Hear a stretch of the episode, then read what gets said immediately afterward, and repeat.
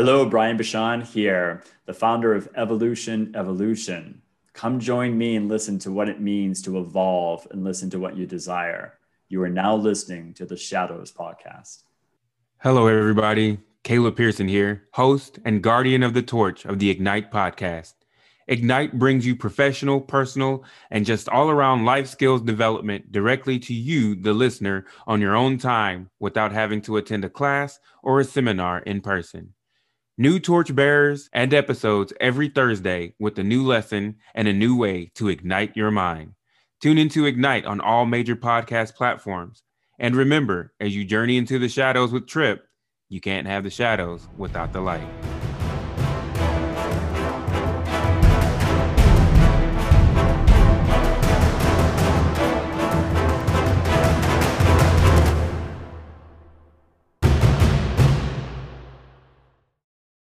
All right, I want to welcome everybody back to another episode of the Shadows Podcast. I'm your host, Trip Bodenheimer.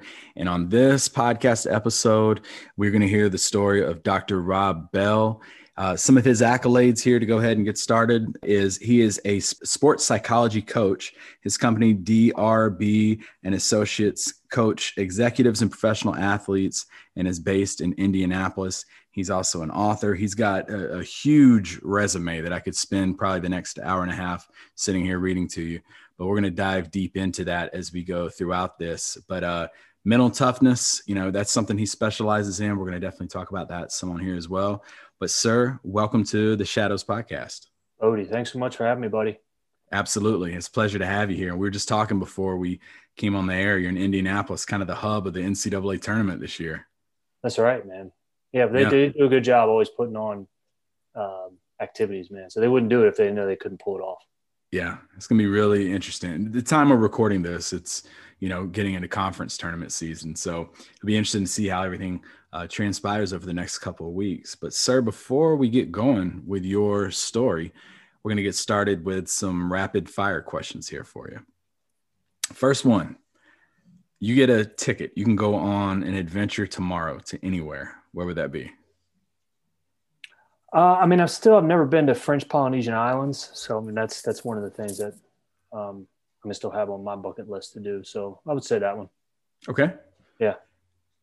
What area are you life of your life are you never satisfied with? Oh man, I mean, so I always think there's this balance of being good enough and then not being good enough. So, you know, that's what I've always seen with the best. And I mean, I I struggle with that as well. It's just um, how do you be pleased but never satisfied? So it's that always striving, always wanting to get better, but at the same time being able to reflect and appreciate and have the perspective and gratitude that you need. Um, so it's that balancing act, man, that that I think is still a struggle. Okay. What is something that you collect? Good one, man. Uh, all right, I do this. I collect uh, snow globes for my kids. So whenever they were born and wherever I was traveling, I was always like, well, you know, you got to get something for your kids. Well, snow globes were something that were pretty inexpensive, and it kind of marked where we were, you know, at that time. And so, um, wherever I was, man, I would get like the snow globes, cheap gift. I could always, you know, I didn't have to go out to get it. It was always be there at the airport, and then got them. So then my kids got them lined up on their dressers. Man, I think they're you know, boy, they're in the twenties right now for snow globes. That's really man. cool. Yeah. What is something you will avoid at all cost? Something I will avoid at all costs. It's a good one, man. Binge watching TV shows. I'll avoid that at all costs. Really? Start, yeah, because if I start it, then I'll, I'll, start to binge watch. And I just it's a whole Saturday. Yeah, and I just won't do it. So that's why yeah. I won't watch any. I mean, then I feel bad because I'm not in the pop culture stuff, but like, nah, I never watch any any of those shows. Okay. All right, so let's go ahead and now get started with your journey. If you don't mind, tell us about your childhood growing up. Yeah, man. So I grew up in uh, in Maryland, uh, small town, about an hour outside DC and uh, Baltimore and sports was my entire life growing up, man. Played. I mean, I played every sport, but baseball and soccer were the ones I kind of specialized in. And I uh, grew up real small town, hard working town, but closed minded. I think when it came to a lot of people. Um, and but it was I I fell in love with sports, I think, to a cerebral level where, like, when Wimbledon would come on every year, I would sit and watch round one all the way through to when it's finished, man. Like we had, we got HBOs and they were the ones that would show like the first round matches and stuff. And it became that way with like every single sport, man. I was just obsessed with, you know, with greatness and how uh, the best became better.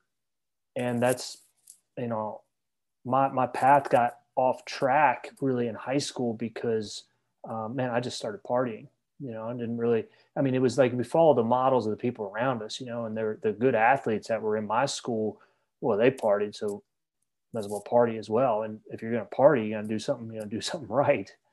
And uh, so, look, if I wasn't killing it on the baseball field, man, you got to kill it in, at the party scene.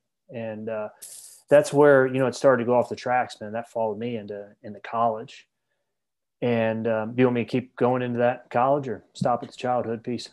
Yeah, well, well, I know, I know where you're going with the college okay. piece. Before you get to that, what? Yeah. Uh, tell us about your parents. What your parents do? Yeah, so my parents, my my dad was uh, owned his own business. Uh, they got divorced when I was about ten years old. My mom, um, so my mom was probably my model when it came to that point because she, uh, when they kind of got divorced, you know that schism that happens in a lot of different families that happened in ours, and my mom went back and got her associates, and then she went back and got her uh, bachelor's, got her RN, got her master's degree, ended up becoming vice president of the hospital.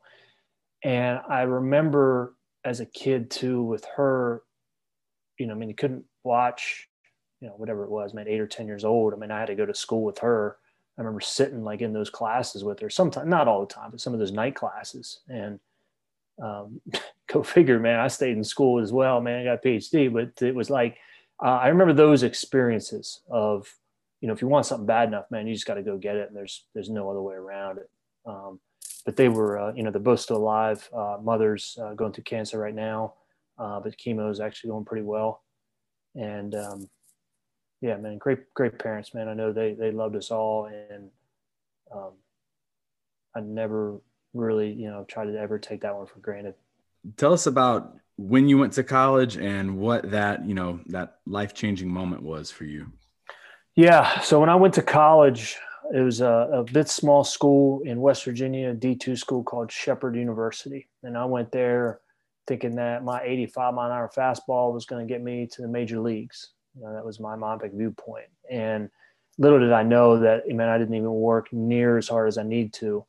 Um, and, but, you know, I just didn't know. And but when I got to college, man, it was like, you know, baseball and partying and no accountability Like, what could go wrong, man? You know, it's like, and uh, whenever I'm speaking to my college athletes, man, I just say, look, nothing good happens after midnight, and it's usually true.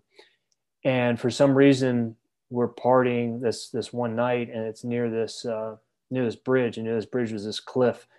I end up walking off a 80 foot cliff, and uh, hit once, and I'm laying at the bottom of this crevasse. I was conscious during the, the whole time.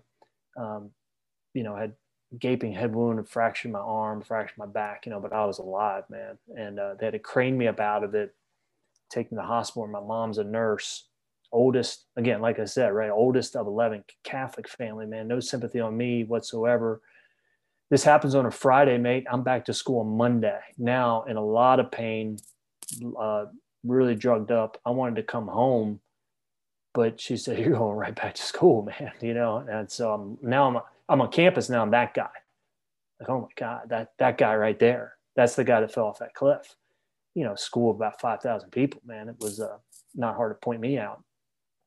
And baseball at that point then was done, and that caused a lot of pain, man, because it was like that's kind of all I knew up to that point. And you know, if I was more talented, I probably would have been able to come back. But I was, you know, just an average player. And uh, but you know i always say in every bad situation like some good is going to happen out of that. And even though that pain took a while to reconcile uh, it did light a fire. And then i was i was blessed enough to actually take that psychology class which when i took that class that's when it was tattooed in my heart that this is what i want to do with my life man. I'm going to work on the mind and combine it with sports somehow and this is what I want to do. And then it was at that time too that found out about sports psychology, and that's a whole another hinge moment. But uh, that was that was the experience, man. That's where that that hinge moment right there, that was life changing. Speaking of the mind, what was going through your mind? You said you remember everything that happened mm-hmm. uh, when you felt like when you when you're you know that moment transpires and and you know you're waiting to get uh, airlifted and everything. What's what's going through your head? So, and I think like, and this is how powerful the mind is. And like researching when people have traumatic experiences like that, like a car accident or something, and you know how the mind actually shuts off and it protects itself. So it doesn't allow you. Yeah, you're in pain, but you do. You're not really experiencing like the pain of if you just broke your arm right now. And so the body kind of self protects itself. And I remember, um, you know, falling off the cliff. I remember hitting, and I remember actually even thinking in that, oh my God, I'm falling. And just laying at the bottom there, man, it was, um, uh, it was, you know, shock. Uh, I think that was probably the major, um, you know, feeling at that point. Afterwards, it was extreme shame and disappointment. You know, how could you screw up and how could you mess mess this up? You know, um, while at the same time, people telling you how you know fortunate you were to be alive, and you felt like you just made the biggest mistake in your life, which you know I did. And um, and I always say this too, man. It was like, look, if it didn't happen there, it would have happened some some time else. You know, the train was going off the tracks, man. It was just that was the culminating factor. But yeah, totally blessed to be alive, man, and, and was saved at that moment. Yeah, your story is pretty similar to someone we just had on the show, Chad Porter, who got in a uh, boating accident. He, he's like, I remember vividly. I, I never went out of uh, consciousness. I was there the whole time. Remember everything that was happening, and um, it's crazy to try to put yourself in their their position to see what they're going through. So you ended up going from Shepherd. Uh, it, correct me if I'm wrong on this. To University of Tennessee. Yeah, I went to Temple University first for a master's, and then went to Tennessee. Okay. All right. So you went to Temple, then Tennessee. What do you remember about those experiences? So uh, Lance Armstrong had a quote, right? And that was about mm-hmm. the time the book, um, you know, it's not about the bike came out. And again, every, everyone read the book. It was a fantastic book. And whatever we think about Lance now, you know, it's it's fine. But he said a quote. He's like, if you ever get a second chance in life, you got to go all the way. And I always thought that was such a righteous statement, man. And when I got to Temple, I realized I was really given a second shot and I wasn't going to blow it, man. And that's when um, I read everything I could on sports psychology. Uh, I wasn't going to miss a class, man. I was going to go above and beyond because I knew, again, I mean, even in college, I was smart enough to get by.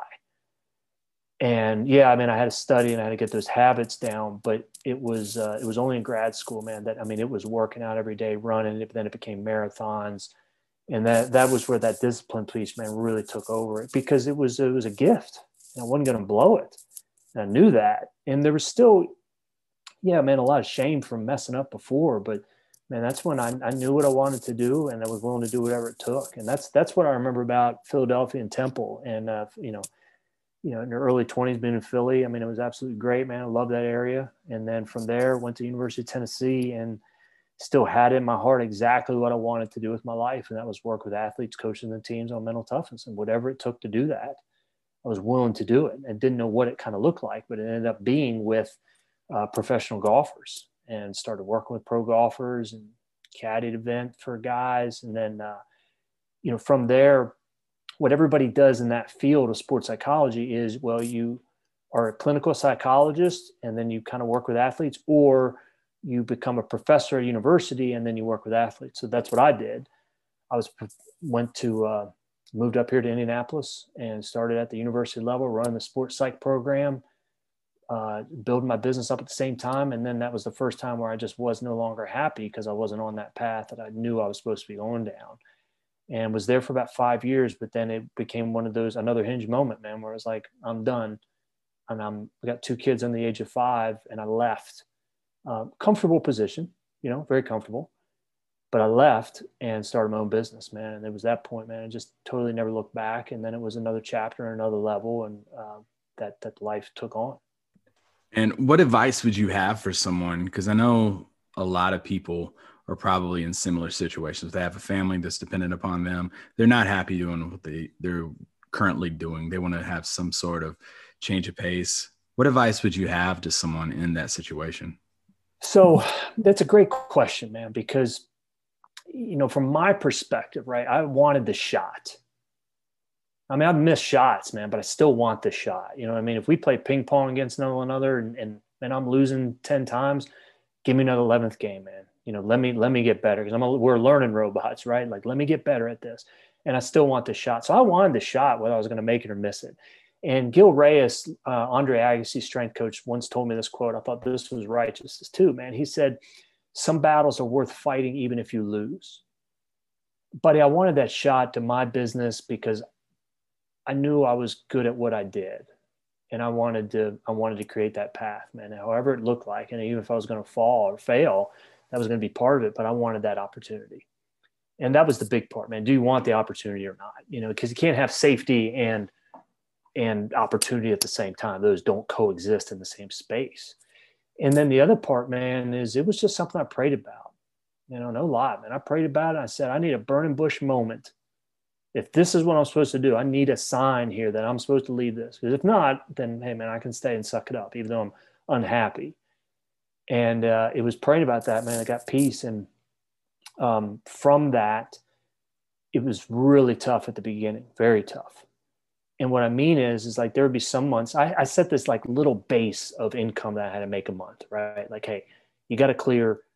I mean, it was something ridiculous, man. Like, you know, if, if 3000 if you clear 3000 a month right that's going to take care of all the basic expenses and you know you're breaking even right and that's and every month man it, it, always worked out whether it was a speaking engagement a new client it always worked out and I always hit that number and then obviously the number got bigger you know but it was like it was just kind of proof man that it was on that right track and always took care of it man. And i mean none of that stuff was me you know that was all i think of of god and being you know and having god at the center of that that that's where it took off.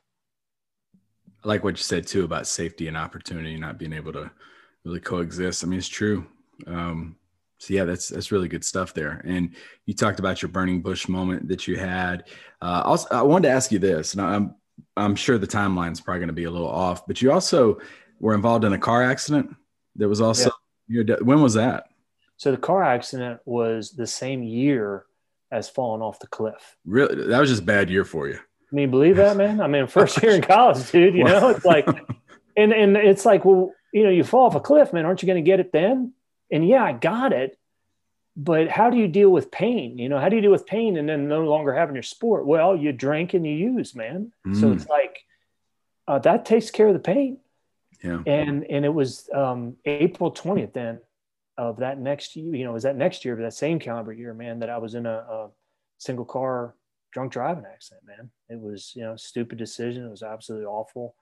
Um, you know, I'm sober today, but it's like what I always say like takes two by four moments for me, right? Like you got to take a two by four, hit me over the head with it but it was only through those experiences, man, I was really given the gratitude. And that's why, again, when I got to grad school, I wasn't going to blow it. You know, I mean, I wasn't going to mess up like I had, man, because I knew I was giving another shot. Yeah, I appreciate you sharing that. And mentioned you spent 10 plus years focusing on mental health training. You worked with various coaches, athletes, teams. You talked about uh, working with uh, golfers. What, what do you think it was that drew you to golf? Well, it was a sport, again, that I never played like growing up mm. you know. And then when I got to Temple University um, for an assistantship, one of the directors asked me, "Hey, you know, we have this golf class. Could you teach golf?" Well, you know what my answer was? you betcha. Yeah, I can teach golf. Golf all the time, man. And you just got to stay one chapter ahead. So it was like golfing there. Um, you know, again, it's inner city Philly. Like there's not a lot of golf courses right there. So it's like on the mats in the in the gym. Well, there were a couple golfers on the golf team that were in that class. What they were doing in that class, I have no idea. Well, they were interested in the mental game, and I, I need to learn golf. And so we kind of, yeah, man, pick my brain on mental game stuff, and then you help me with the golf. And then that's where that sort of started to take off. And then when I was at Tennessee, just started working with some local pros, and one of the pros qualified for a PGA Tour event, and we're at we're there that week, and he already had a caddy for the event, so I was just kind of his mental coach well, we ran into another golfer that did not have a caddy for that week, and I ended up caddying for him. And you know, from there, that's when uh, another hinge moment, but it uh, it took off, man. And then that's where just working with golfers. And if you think about it, it's like golf is the sport where you know you can't hustle, The hustling just does not help you. And yeah, I mean your practice habits, but not when you're actually playing. And it is absolutely the most mental game that there is. Uh, from so you know, people are going to say, "Well, it's all mental. It's all mental," and I get it, but it's like you're the only one that has to handle those mistakes and commit to the shot. So there's so many facets and layers of that mental game that golfers are gravitated to it, man. And it was just able to help them out and, and caddy at the same time and took off, man. And again, wasn't anything I picked, man. It kind of picked me. It's a crazy thing about your your journey that I think intrigues me so much is this it wasn't, you know, chalk all the way through. It was just all these different opportunities and, and obstacles that were put in front of you during that that you know that time you worked with you know coaches athletes team what intrinsically like what was the most rewarding experience you had? It's still it's the same thing man. It's like when they have that fist pump moment you know it's when they're so close to reaching that goal man and and they get it. That's the best feeling there is. And I, I, I share this and this is honest truth man. It's like it doesn't matter if it's a golf on the pga tour. Yeah it's going to pay better you know than than a somebody at the high school winning state but the feeling is exactly the same i get so much more gratitude and appreciation for just somebody reaching that goal and having that breakthrough moment that is just so special because you can't you can't buy it you know and they don't give it away you have to earn that moment and the older I get, I know those moments come and they go, but it's like, I think if we can have those moments, man, it cements in our mind that we can do anything. And those moments are so important. That's the reason why I love sports so much is, and especially, you know, with executive athletes, but with sports, it's, there's no ambiguity, right? You swim the time, you make the time or you don't, you make the shot or you don't, you hit the ball or you don't like, in life, man, there's so much more ambiguity in sports. There's not, and that's that's what always gravitated me to, towards it. But that's the best part, man, is when they have those those, and I call them those hinge moments for those people because from that moment on, everything is different. But that's the best feeling, man, without a doubt. It's funny how, especially with sports, you know, when you're younger, you want to be like the starting point guard and you want to be the starting pitcher. But then when you get older, it's all about like other people's success and you know that that is what you remember the most is seeing somebody else uh, get that that achievement and but you have had some uh, individual success as well you've been uh, you've competed in full ironman competitions uh, tough mudder ultra marathons numerous other races uh, tell us about the mindset that goes into competing in something like an ironman competition so it's uh so when it came to that, I'm not the best when it comes to like, hey man, this is the year long plan. Even with the Ironman, it was probably like three months. But the thing is, is I didn't. I'm not a biker, man. I didn't own a bike, you know. So I had to procure a bike, and I mean, with with this Ironman, for instance, it's just look. My skill is never given up. That's that's the one thing I'm good at, right? Just never giving up. So perseverance, persistence, that motivation piece. That's what I'm really good at and doing whatever it takes. Like when we say do whatever it takes, most people I think they mean do whatever it takes up to that point of, well, I'm not then willing to do whatever it takes. So getting a bike, borrowing a bike, and I need to learn how to ride. And it's not like I mean I knew how to ride. and I was an athlete, so that always helped. But I went and I joined a cycling team. That was the biggest part, man. Talk about fear. To join a cycling team, everyone's wearing the same kit and I'm showing up like in, in regular shorts, not even tri shorts, man, regular shorts.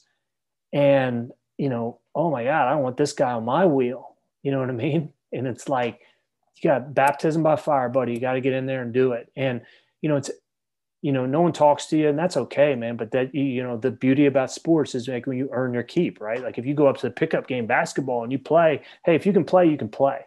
And I was an athlete so I could hang and once they kind of saw I was hanging, I was eager and I wasn't going to quit. and I was going to be there. You know, they accept you, and you know, then you kind of become part of the team and stuff like that. But it's like that was the that was the toughest part, man. And it's like, you know, most people do their training on a trainer. You know, that wasn't going to help me, man. I needed to learn and fast. And really, when it just comes to any of those races, um, I don't have the speed that I once did or never really did, but I don't have the speed that I did. So I have to do events that where you never give up is the goal.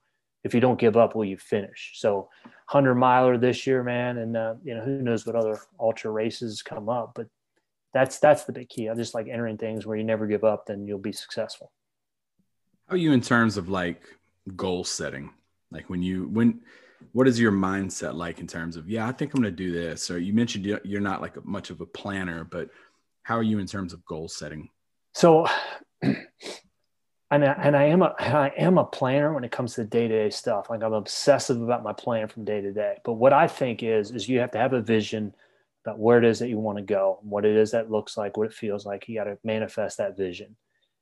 And then from there, you got to leave that vision where it is. And then, man, what do I need to do this week to help me get there?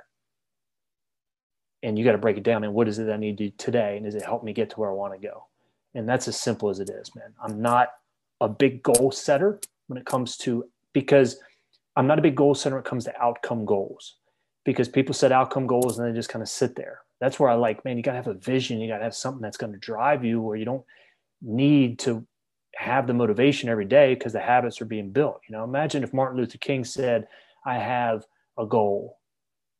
He didn't say I have a goal, man. He said I have a dream. You know, I don't have a mission statement. I have a dream. And when you have that, everything else falls into place. And so then I'm about, well, what's the process that we need to do in order to get there?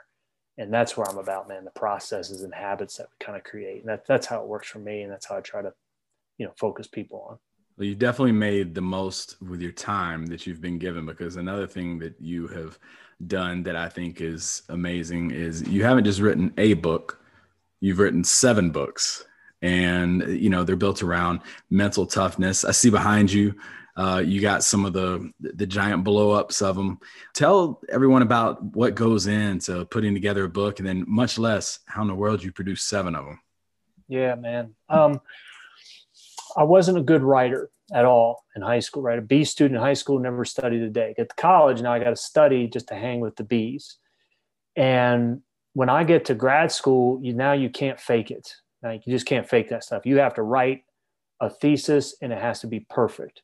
I mean perfect, right? Where you and, and you get it the feedback, man. So I ended up only by writing my thesis did I then sort of discover the path on how to write and that's totally different academic writing from like regular writing. But the way that was put together and it was dan check that taught me this what dan check taught me was you write for one hour every day.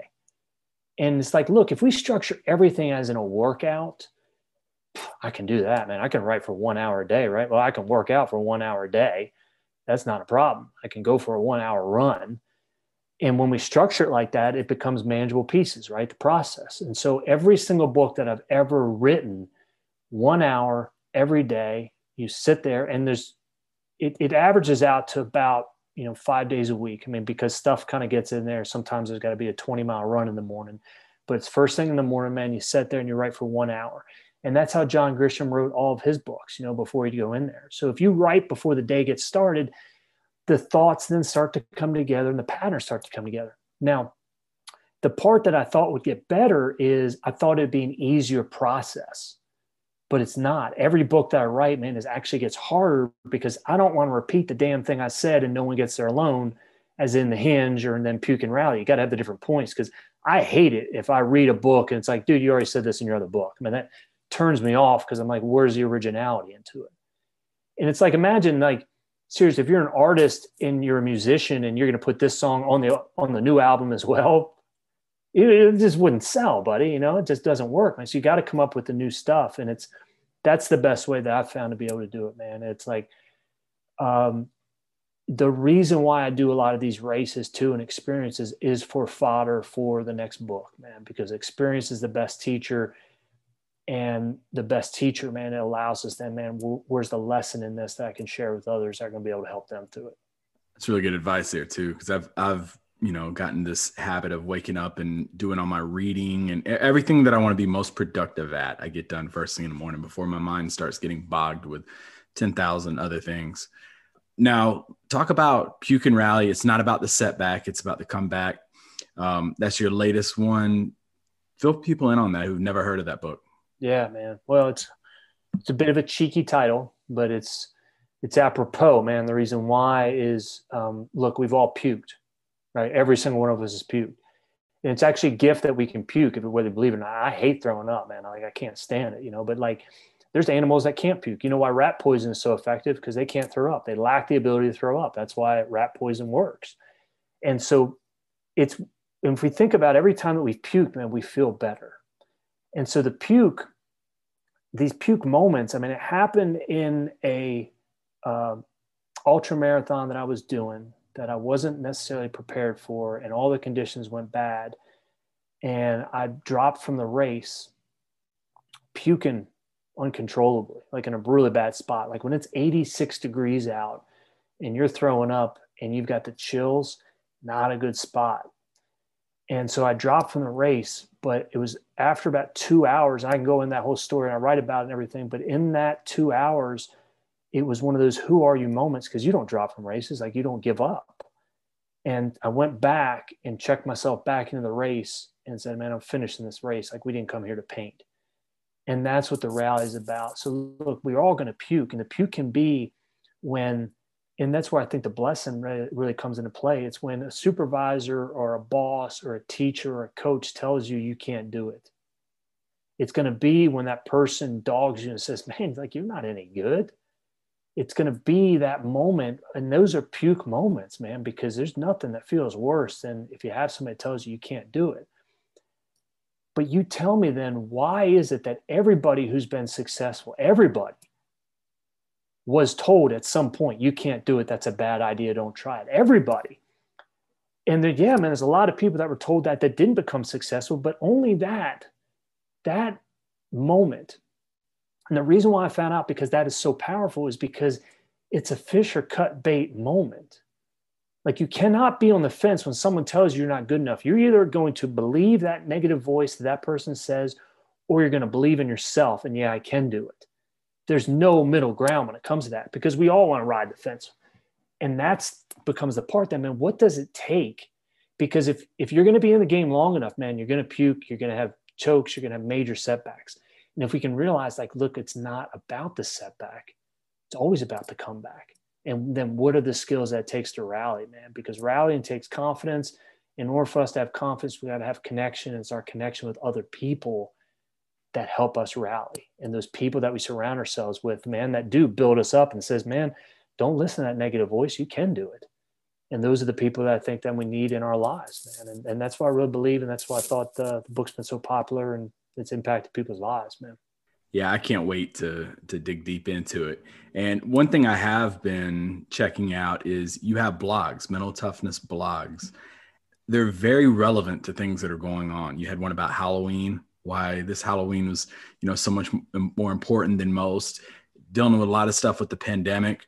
Uh, the one that really stood out to me was the top three ways to stop um, unhealthy comparisons, which I think is something that so many of us do. I've been so guilty of that pretty much for my entire life. But tell someone where they can find these blogs and then what got you started doing this. Yeah, I mean it's it's my ADD, man. I've just felt like um, I don't write a blog just to write it. Look, if I have something to say, if I think I can help somebody, somebody can benefit from this point, you know. It, um, but my website, man, is where all that's held, man. It's just drrobbell.com. And that's the thing, thing for doing the podcast, man. It's like, how can we take somebody's message, you know, like yourselves and be able to share that story so it can help somebody else out, man. I think that's why we're here. You could recommend one of those blogs. Somebody has time to read one of them. Have a couple minutes. Which one would you say is that go to? Man, so on my website, if they go to that blog, like which one would I want them to read? Boy, that's really tough, man. I think, well, I'd basically say it like this: um, if they go, I think we have to understand how the mental game works.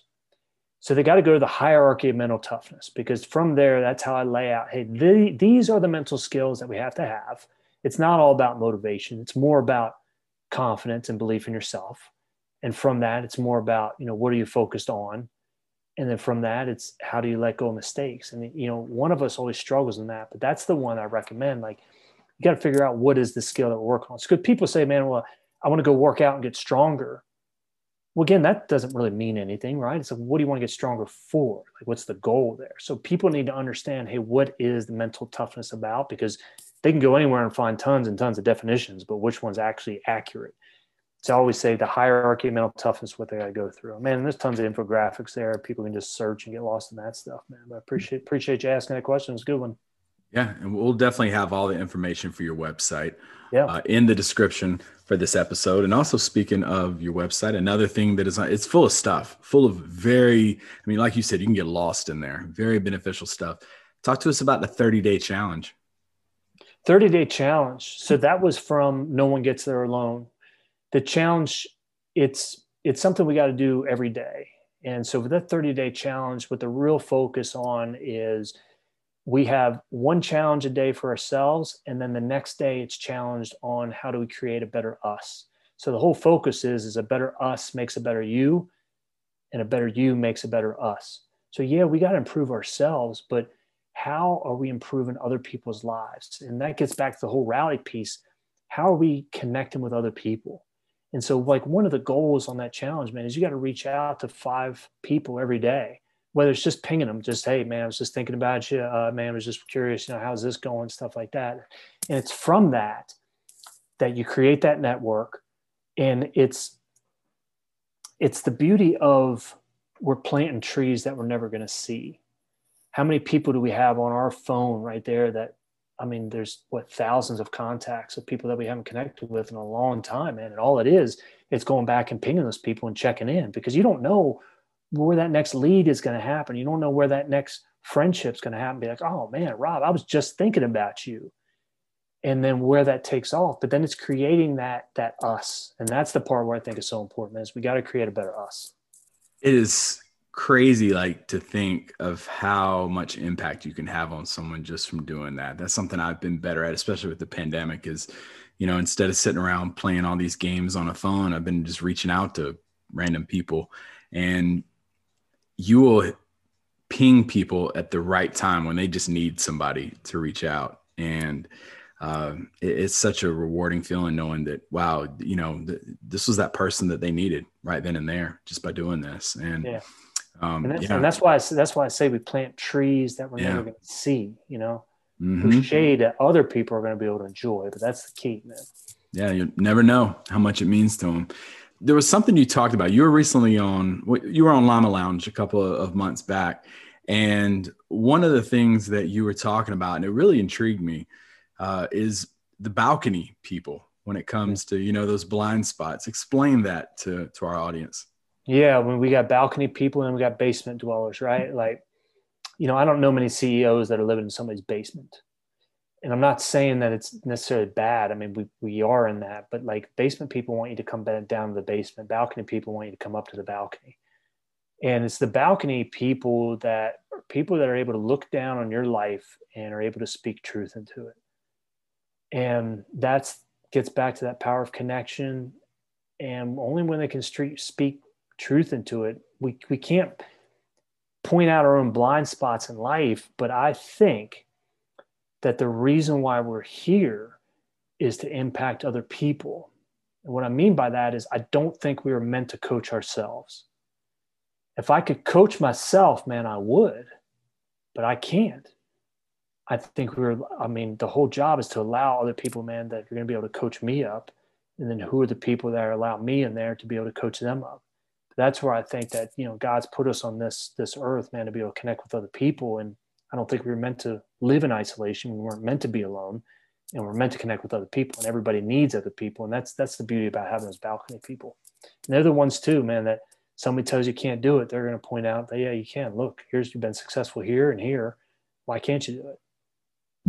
why do you think people are so afraid of feedback Uh, the same reason why I'm afraid of it, man. I, I don't like to be pointed out that I'm not good enough and not perfect. And um, it's, uh, I, I just, you know, the ego gets involved, man. Ego doesn't want to be unemployed, you know, and the ego wants to be like, yeah, man, this is all me. I can do this stuff. When we realize that uh, not really much of it is you, and it's just opportunities and helping people along the way. And that's where I think if we just focus on that, things then um, start take momentum and then start to manifest. Yeah, it's, it's always intriguing to me because those the balcony people you were talking about, they can give you feedback and you can you take it and run with it. You're like, oh, okay. well respected. I absolutely, I, I'm going to value that. But the basement people, they're the ones that can tell you something and the exact same thing, and you can take it in an entirely different way, even though you need to hear it. Yeah. And this is what's interesting too, man. So it's like it's people that have never done something, never been an entrepreneur, and they want to tell you like how to be an entrepreneur. You know, it's like really, I mean, I love this one. I heard this one from a coach, man. It's simple as this, right? Like, because everybody has an opinion, they want to give it to you. Never take advice from somebody who never take criticism from. You know, I'm not going to take criticism from that person because they Good. don't know me. Why am I going to take advice from that person? Yeah. And if you know, you get on there in the whole social media world too, man. If you get lost in that space, well, um, why why are you going to listen to that criticism when you never take advice from that person? Yeah, it's a good point. So, speaking of advice, what advice would you have for someone who's struggling mentally uh, through this pandemic that we've been experiencing for the past year? You know, I've alluded to it before, man. It's, it's just connection, man. You got to connect with as many people as you can, create that circle, and create a better us. If you create a better us, it's going to help create a better you. And we weren't meant to do this on our own, but that's the biggest thing. It's what happens when. So, what happens, for instance, when I struggle, I have a bad race what do I do? Well, I lose confidence, right? Not good enough, can't do it. And then when I lose confidence, then I isolate. And it's when I isolate that the bad thoughts come in, that the demons come in, that that's when you really get attacked, right? Like the lions aren't going to be attacking the whole pack of gazelles, man. They pick that one gazelle that's going to be by themselves and they try to isolate it. If you stay connected with other people, and that's what the real key is. Problem with that is a lot of times people think, well it's just on social media and connecting with people there and likes and stuff like that but that's that's not the real connection that's contaction that's actually a term that got obsolete back in the 30s contaction the ability just to contact with somebody well what we really need is that human connection that human experience man that's what's that's what the key is that's what's so difficult about the pandemic man is it forced us to isolate forced us to look at other people as threats not as connections to be had what do you think was the one thing you learned most about yourself through this pandemic? It's such a good question, man, because I, I try to reflect on this one a lot. I think the biggest thing that it showed me was that we were living it the right way. What I mean by that is my wife has always said when we got married, hey, we're going to have dinner every night. Well, everybody talked about, man, one of the best things were that they started having dinner together well we we always did that so that really wasn't that different you know um, also throughout our lives every bad experience we're trying to we got to be able to use that as an opportunity. How is this going to be an opportunity something we can do get better at? And and we did that you know and and I was able to help my kids with that that shape. And it's uh it's an ongoing process but i think when you need proof that you're going to be on the right path because you even going down the path it might not be the right path. I think that's what the pandemic personally showed for for me and my family is that we, we are on the right path. Now you are going to get run over if you just stand there, right? But it's like at least you're on that right path, man. Here's the direction we got to keep going in because a lot of the pandemic it it revealed our level of mental toughness. It revealed our level of connections and yeah it does build it but it only builds it through coaching and builds it through the debrief it doesn't you know adversity by itself doesn't build mental toughness it's only when it's got the people that can point that stuff out or the debrief that happens after the puke that that's how like we rally from it.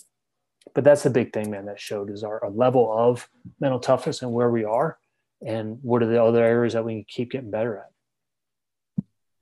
And you mentioned the family aspect and spending more time with the family. What is something you do or some advice you have to someone? Because i know you're you're a parent of two am i correct? Mm-hmm. yeah working on your kids mental toughness so it's just allowing them to take ownership about what it is that they want to do and what i mean by ownership you know if you ask any coach hey what kind of kid would you want you know what kind of kid do you want playing for your team and they'll say, or like, hey, what what kind of an employer? What do they want? Because a lot of times they think they want the star athlete, but not necessarily, man. You, what what employers want is they want the equipment managers. They want the people that if their job, if they don't do their job, then other people, you know, suffer from it. What coaches want, what college coaches want, man, is they always want those farm kids, man. Those kids that they don't care if the cows have been milked or not, man. Cows are going to get milked. You know, the cows don't care, but you're going to milk them because they show up and they do it. So it's like allowing them to take ownership of what it is that they want. Because once they commit to it, then we can hold them accountable to it. And it's ongoing conversations that we got to like, look, if this is something that you want, because you said three weeks ago is something that you want, well, then what's our level of commitment now? Now that the moment of, you know, uh, excitement has worn off, but allowing them to take ownership is what's important, and that's the part that love them more than anything. You know, you want to do anything for them, but I think what we got to do is we got to build capacity for their ability to handle stuff, not dependency. I don't want my daughter when she's 24 years old and gets a flat tire out there. I don't want her first call to be to me you know, I want her to call me later and say, Hey, this is, you know, I had a trouble and this is kind of what I did. And, you know, what'd you think, you know, but I don't want her first call coming to me because that what's, what am I doing? I'm building dependency, not capacity for her to handle those kind of situations. So that's where it's allowing them to fail and allowing them to take ownership of, of their journey. That's really good advice. Um, what's something coming up in your life that you are really looking forward to? That next goal that you think you have? Big goal is this year is uh, IT 100. So it's trail 100 mile. Well, it's a 100 mile trail race. So that's going to be in the fall. It was canceled last year. So that's what's going to be coming up this year, man. So that's that's the big BHAG. What are you doing in preparation for that?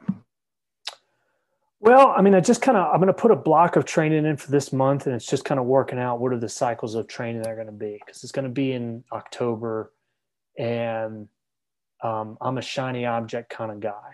And what I mean by that is when it comes to sports, right? It's like my son loves to golf. I love to golf.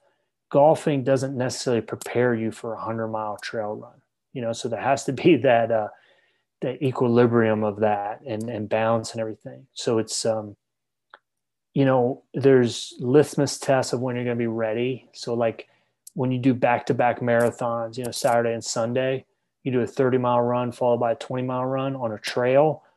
You do that then you're going to have the big base underneath you. Because um, those aren't easy days man. But those you know those are that's what it takes. And then it's just uh, you know getting ready for that experience and that adventure. And no doubt in my mind i'll finish but i want to be able to enjoy those races too you know beyond the normal pain and uh, you know throw ups when those happen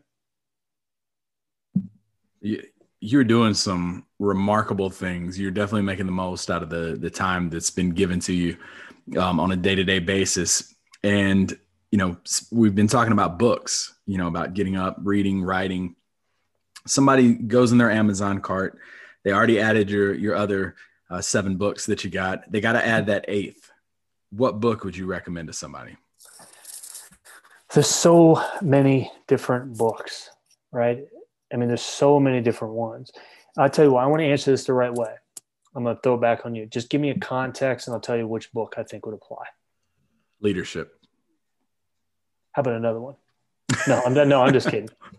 Uh, I mean, when it comes to leadership, man, I mean, I, I think Extreme Ownership is a fantastic book, man. I think the analogies that uh, Jocko Willink and, and Leif put in there fantastic, man. I think it's fantastic leadership book. I highly recommend it. I'd say reading is one of those things that it, it is like a, a bottomless pit. You never can get out of it. And like I've started reading, and my wife hates going to Barnes and Noble. Like my daughter, you know, she she's been reading books like crazy, and we'll take her there like on a Friday night. And I, I'm always telling my wife when we walk in, I'm like, I'm not going to grab another book. But then I go in, I'm like, oh my gosh, Atomic Habits. I've, I've been told to pick this one up, and so now I've got this huge shelf of probably like 15 books that I've not finished yet, and it's driving her absolutely crazy. But um, curious mind, curious minds. It's, it's yeah. a good thing to have. I was always told to. Well, I wasn't always told, but you know, several years ago, it's like the quality of your life is going to be dependent on two things: one, the quality of relationships, and the books that you read. Mm. Because you've got somebody that for 25 bucks you can buy 100% their insight that they've spent years and years collecting on how this works, I'm in. It's 25 bucks. It's true. You kidding me? Let's go. Yeah. what do we got to do, man? Well, you just got to read for 15 minutes every night, 30 minutes every night. Yeah. It's got, you just got to set that time aside. Got to find find what works for you. And and hence back to full circle. That's why I don't binge watch uh, yeah. TV shows, man. yeah. It's a good point. Yeah, I, I'm the type that I cannot read if there is the slightest little sound. Like my dog is over here snoring right now. I probably wouldn't be able to read. But when I get up at 4 5 o'clock in the morning with a cup of coffee, I feel like I'm so productive and I can just burn through some pages. Absolutely. Final question for you. Final mm-hmm. question. 50 years from now, when people mention your name, what do you want them to say about you?